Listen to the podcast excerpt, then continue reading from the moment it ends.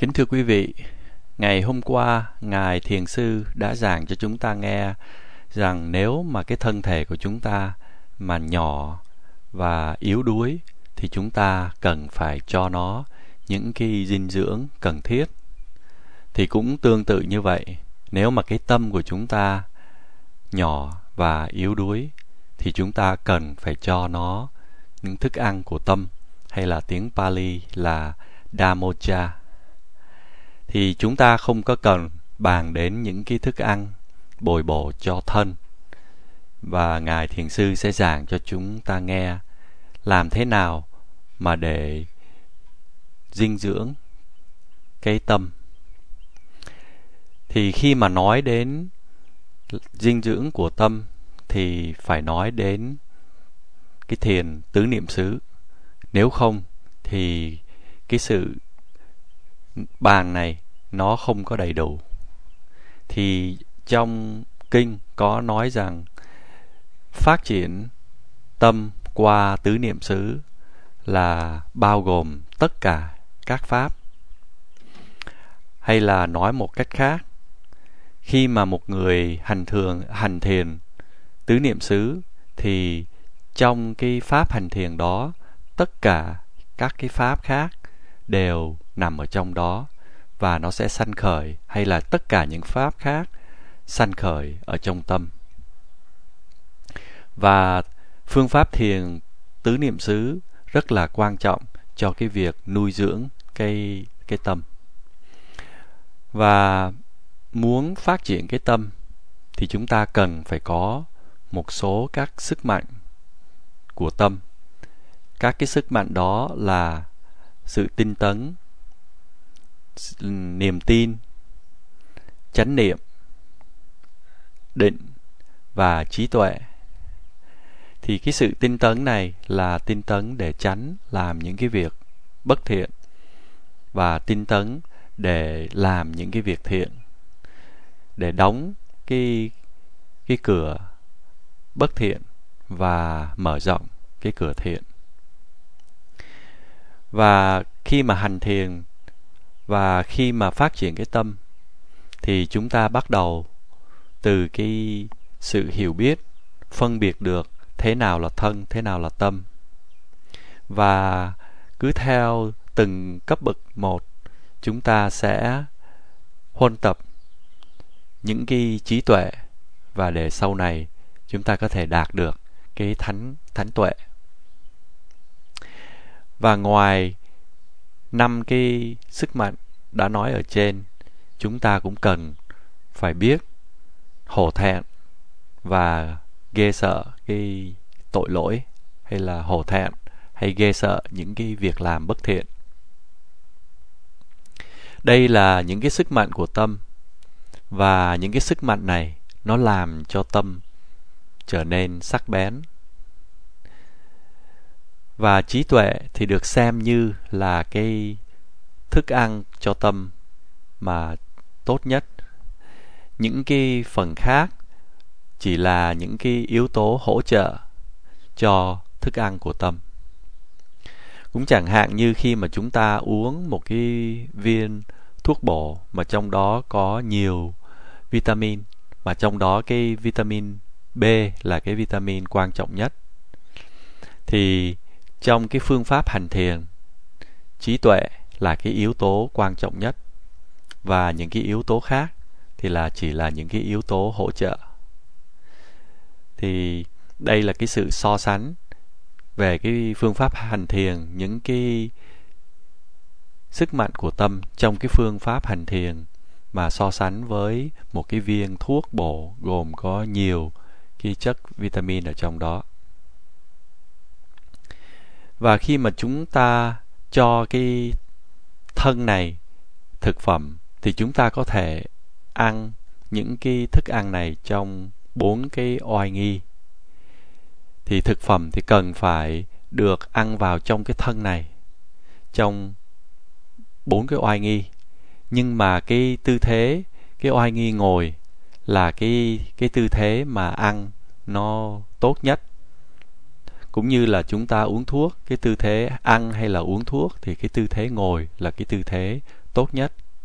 Thì cũng tương tự như vậy, khi mà chúng ta hành thiền hay là chúng ta cho tâm ăn, cái thức ăn của tâm, thì chúng ta phải giữ cho cái thân nó thật là yên.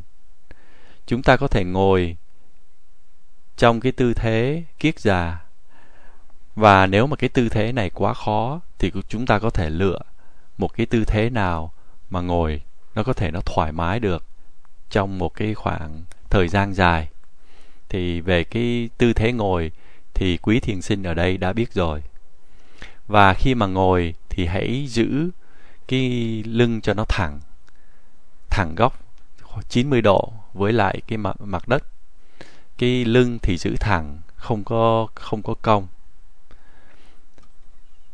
nếu mà cái thân mà, cái oai nghi mà ngồi mà không có đúng thì nó sẽ đưa những cái cảm giác khó chịu và sẽ làm cho chúng ta không có ngồi được lâu. Nếu mà chúng ta ngồi mà cái lưng nó không có thẳng hay là cái lưng nó khòm xuống thì chả mấy chốc cái sự đau đớn nó sẽ đến với chúng ta. Cho nên các thiền sinh cần phải ngồi thẳng.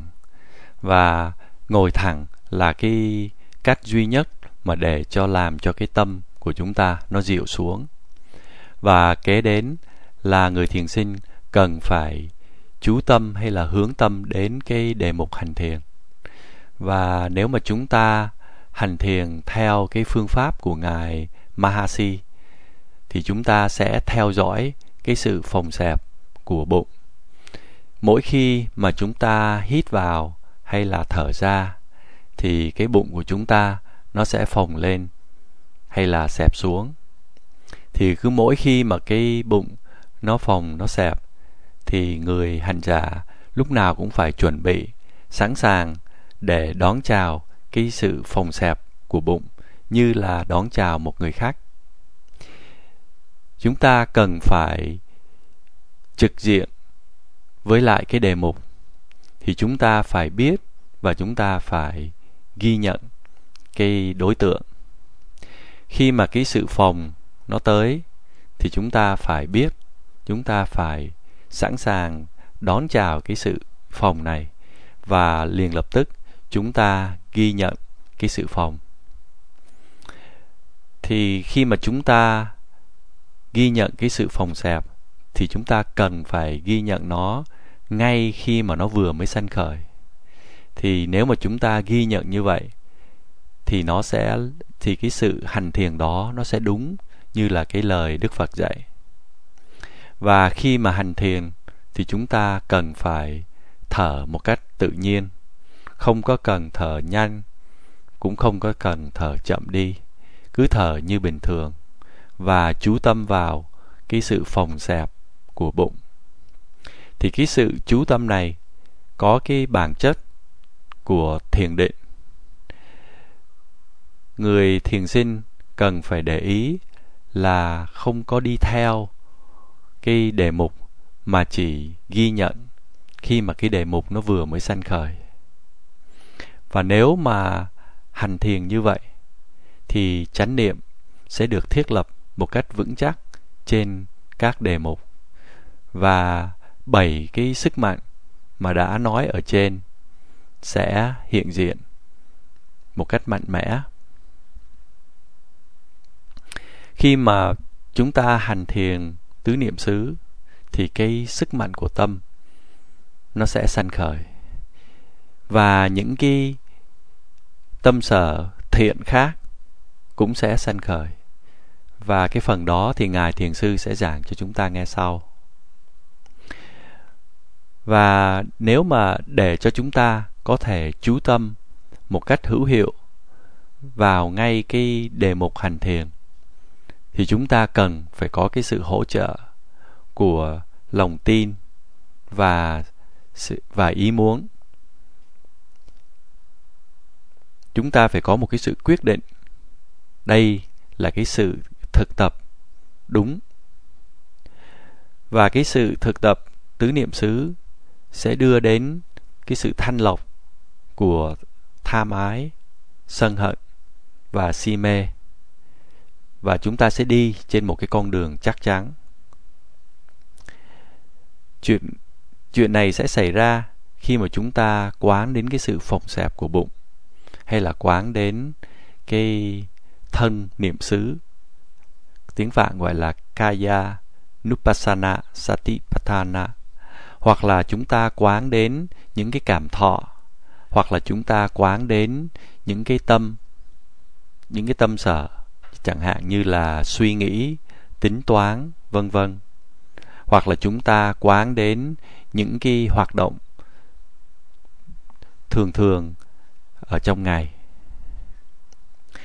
Thì nói tóm lại, cái phương pháp hành thiền tứ niệm xứ là quán tưởng một cách gần gũi, một cách vững chắc trên những cái đề mục mà vừa mới sanh khởi.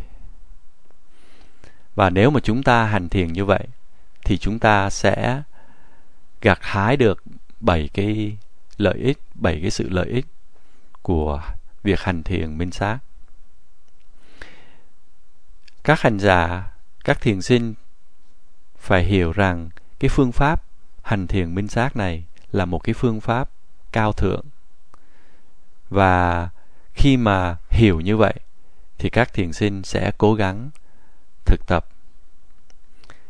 Khi mà chúng ta chấp nhận cái sự lợi ích, thì chúng ta sẽ có cái ý muốn là gặt hái được những cái sự lợi lộc, hay là cái ý muốn này, tiếng phạn gọi là chanda. Nếu mà cái lòng tin của chúng ta nó yếu, thì cái ý muốn nó sẽ yếu nếu mà cái lòng tin của chúng ta nó vừa vừa, thì cái lòng muốn nó cũng vừa. Mà nếu mà cái niềm tin nó mạnh, thì là cái ý muốn nó cũng sẽ là mạnh. Cho nên, cái niềm tin và cái ý muốn đó là hai cái yếu tố mà nó hỗ trợ cho cái việc hành thiền minh sát. Nếu mà ngoài trong lúc mà chúng ta không có hành thiền, mà cái sự tin tưởng hay là lòng tin và cái ý muốn mà nó yếu thì chúng ta phải đánh thức nó dậy, chúng ta phải làm cho nó mạnh mẽ hơn. Và cái lòng tin và ý muốn cần phải được nuôi nấng trong mọi giây phút.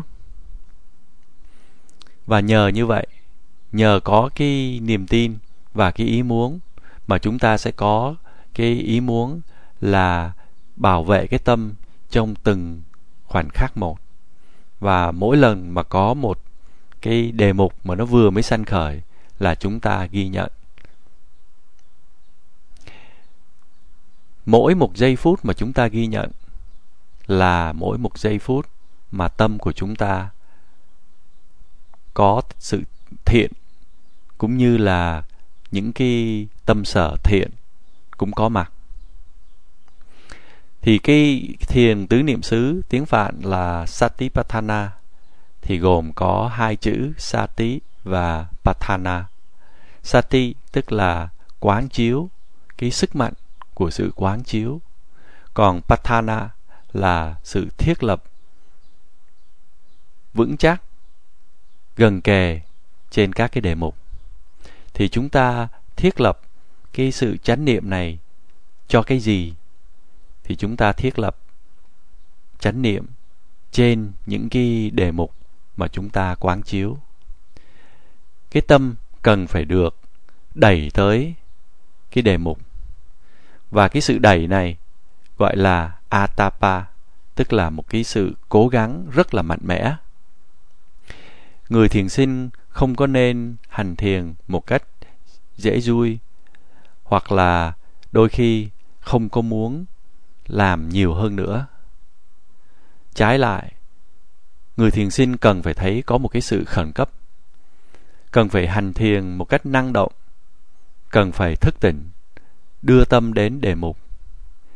Và chỉ có khi nào mà chúng ta hành thiền một cách khẩn cấp, năng động, thức tỉnh, chúng ta mới có thể bắt được cái đối tượng ngay trong cái lúc mà đối tượng vừa mới sanh khởi mà nếu chúng ta cứ tiếp tục đưa tâm đến đề mục, luôn luôn đặt tâm trên đề mục và chánh niệm luôn luôn đều đặn, có mặt trên cái đề mục của sự hành thiền, thì cứ mỗi một giây phút mà chúng ta ghi nhận và có chánh niệm, thì cái chánh niệm đó nó sẽ mạnh như là cái luồng thác lũ. Và nhờ như vậy mà cái luồng chánh niệm lúc nào nó cũng được duy trì. Không phải chỉ có chánh niệm là cần thiết, mà cái sự cố gắng mạnh mẽ hay là atapa cũng cần thiết. Trong cái kinh tứ niệm xứ, không có nói, không có ghi lại rằng cái yếu tố hướng tâm hay là cái tâm sở tầm là một cái thiền chi. Tuy nhiên, ở trong một cái bộ bài kinh khác thì có nói rằng sự hướng tâm là một cái thiền chi. Cái tầm rất là quan trọng. Cái đặc tính của tầm là chuyên trở, là đưa tâm đến đề mục tầm giới thiệu tâm với đề mục. Và khi mà có tầm và có cái sự tinh tấn, thì cái tâm nó sẽ trà sát lên đối tượng. Và cái sự trà sát này thì được gọi là tứ hay là tiếng phạn là vichara. Thì khi mà chúng ta, trong tâm của chúng ta có tầm, có tinh tấn, có tứ, thì chánh niệm sẽ được thiết lập một cách vững vàng ở trên cái đề mục. Và khi mà cái bản chất của cái đối tượng nó sanh khởi, thì chúng ta sẽ đưa tâm đến ngay cái đối tượng đó và dán chặt tâm vào đối tượng đó. Nếu mà có một cái đối tượng mới sanh khởi, thì tâm liền lập tức được hướng đến cái đối tượng đó với cái, nhờ cái sự giúp đỡ của tầm hay là Witaka thì cũng tương tự như là một người mà được nhà vua thương yêu. Nếu mà có một vị, một người dân làng mà muốn gặp vị vua, và cái người dân làng này không có quen biết cái vị vua trước, thì cũng không có dễ gì mà để gặp được vị vua.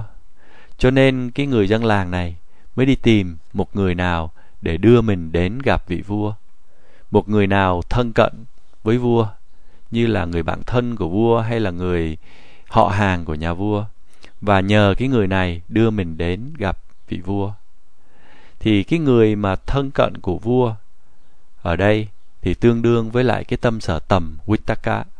còn vị vua là cái đối tượng, còn cái người dân làng là cái tâm Vitaka hay là tầm thì rất là quen thuộc với lại những cái tâm sở bất thiện như là tham sân si.